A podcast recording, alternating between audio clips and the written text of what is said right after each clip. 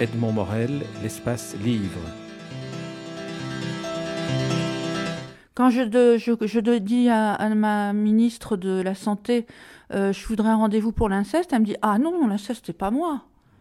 Parce qu'on ne relie pas l'inceste, qui est la cause, aux, dégâts qu'il va produire, la délinquance, euh, l'automutilation, les problèmes de santé, etc. Vous avez une phrase terrible qui dit L'enfant violé par un membre de sa famille a subi une trahison majeure qui résonnera toute sa vie en lui. Et toute sa vie, c'est là où ça ne concerne pas seulement l'enfant violé, mais également l'adulte qu'il va devenir.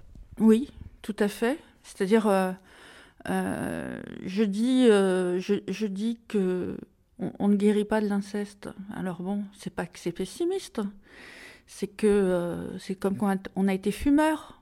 Un fumeur ne sera jamais un non-fumeur, il sera toujours un ex-fumeur qui a arrêté de fumer. Hein? C'est comme les alcooliques euh, qui vont dans des réunions d'alcooliques anonymes. Il y, a, il y a des réunions auxquelles vous avez participé de victimes de l'inceste euh, anonyme, qui, qui, est finalement ce qui a aussi inspiré la création de votre association internationale. Dites, racontez-nous.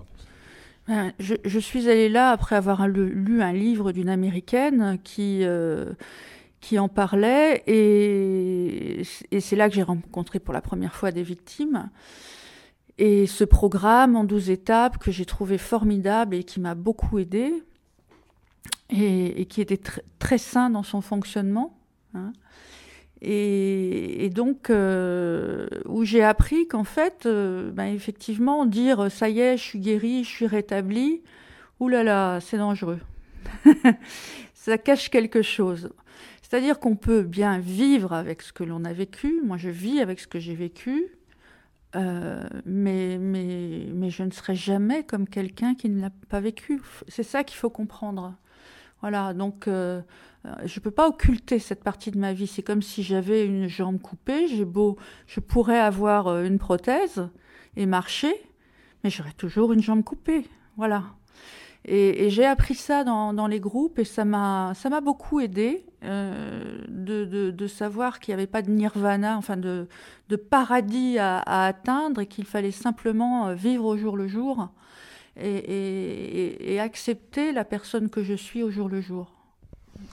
Alors, une partie de, la méthode pour accepter de vivre au jour le jour, c'est de combattre au jour le jour, et votre combat est un combat de, chaque jour, notamment par euh, l'Association internationale des victimes de, l'inceste, mais également par euh, une série d'activités qui en font partie, comme les groupes de parole. Et vous nous disiez hors antenne que, par exemple, en Belgique, les groupes de parole ne sont pas encore constitués c'est un vieux rêve. Depuis que l'association existe, euh, nous avons des demandes de membres pour, euh, pour ouvrir un groupe de parole euh, en Belgique. Mais pour ça, il faut deux personnes au moins qui, s'engagent, hein, qui ont envie de créer ce groupe. Des personnes qui, qui, sont bien sur la voie du rétablissement, victimes ou proches de victimes. Et pour l'instant, ben, nous attendons ces personnes. Alors je lance un appel. Hein, par, euh, par votre biais, euh, parce qu'il y a un besoin, il y a un véritable besoin en Belgique. on ouvre, là on a ouvert à Genève, on ouvre, on attend d'ouvrir en Guyane, partout où il y a besoin, au Canada aussi. c'est toujours pour donner la parole aux victimes.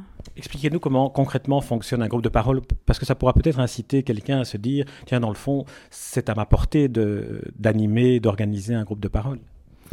C'est simple, ça se passe une fois par mois. Il y a des thèmes qui sont préétablis. Euh, les gens viennent non pas pour euh, raconter leur histoire, mais pour donner leur expertise sur un thème. Par exemple, euh, vivre en couple après l'inceste. Voilà. Euh, chacun parle s'il veut. Euh, il y a des questions qui sont écrites au tableau et puis euh, on enregistre tout ça. Après, c'est transcrit et on se sert, on regroupe toutes les transcriptions de tous les groupes pour écrire un livre sur le thème. Voilà, donc les, groupes existent depuis 2002.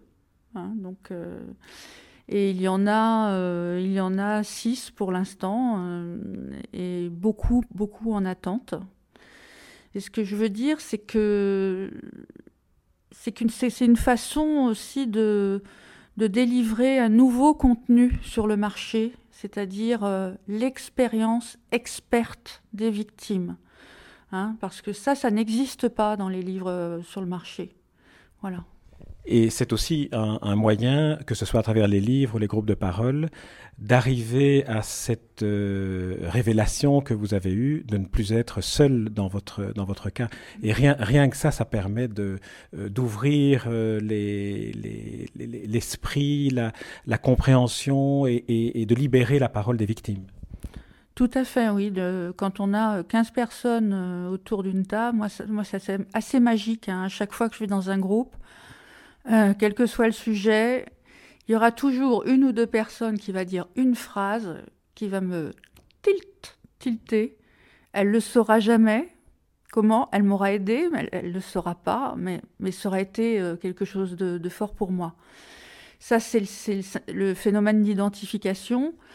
Euh, bon, c'est pas le but des groupes, mais ça se passe quand même, hein, parce que les groupes ne sont pas thérapeutiques, hein, je le précise. Hein, on fait pas de concurrence au psy, mais, euh, mais, mais, mais de se retrouver entre victimes et proches, c'est, enfin bon, je sais que ça a été tellement fort pour moi et je vois encore comment c'est fort pour d'autres. Euh, c'est voilà, c'est voilà. nous, nous, devons malheureusement, euh, nous sommes arrivés au terme de, cet entretien. Euh, en, tout cas, euh, je, sais et que votre livre jouera un rôle comparable à celui de ces groupes de parole, c'est-à-dire qu'il y aura certainement dans le livre et dans votre témoignage des phrases qui éveilleront chez celui qui les lira euh, l'écho de quelque chose qu'il a ou qu'elle a vécu, et que cela incitera peut-être à, ce que plus personne après lecture de votre livre, ne puisse dire je ne savais pas. Et surtout peut-être qu'un jour aucun bourreau ne restera impuni. Et c'est par cela que, que, vous aurez, que vous avez déjà sauvé peut-être euh, énormément d'enfants ou peut-être énormément d'adultes à qui vous avez restitué la possibilité de prendre la parole. Je voudrais euh, terminer cette interview en lisant une phrase et en vous demandant d'en lire une, un extrait de votre livre, et en vous demandant d'en lire une de, votre côté. Euh, ce que je voudrais lire de votre livre, c'est une des phrases clés, me semble-t-il, de votre combat. Ce qui me tient debout, c'est ma guerre contre l'inceste. Chaque petite bataille que je remporte est une revanche sur mon histoire, une claque envoyée à la figure de tous les violeurs, et à mon père en premier.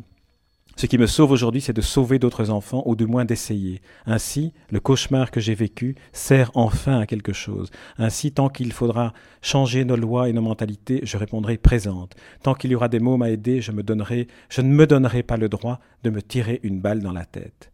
Après, on verra. Alors, je voudrais vous demander de lire ce qui figure en, en quatrième de couverture de l'ouvrage. Dans le lit de mon père, j'ai laissé mon enfance, mon équilibre, ma santé, mes études. Beaucoup d'enfants endurent aujourd'hui le cauchemar que j'ai supporté. Ces poupées vivantes, abusées par leur grand-père, leur oncle, leur père, leur mère, ces esclaves violés sous le toit de la maison familiale, sont bien plus nombreux qu'on ne peut le penser. C'est pour eux que j'ai décidé de raconter mon histoire. Comment, malgré tout, malgré l'inceste, je suis devenu être humain, fragile mais debout. Isabelle Aubry, je vous remercie et pour votre livre, et pour votre témoignage, et pour votre, votre combat. Merci à vous.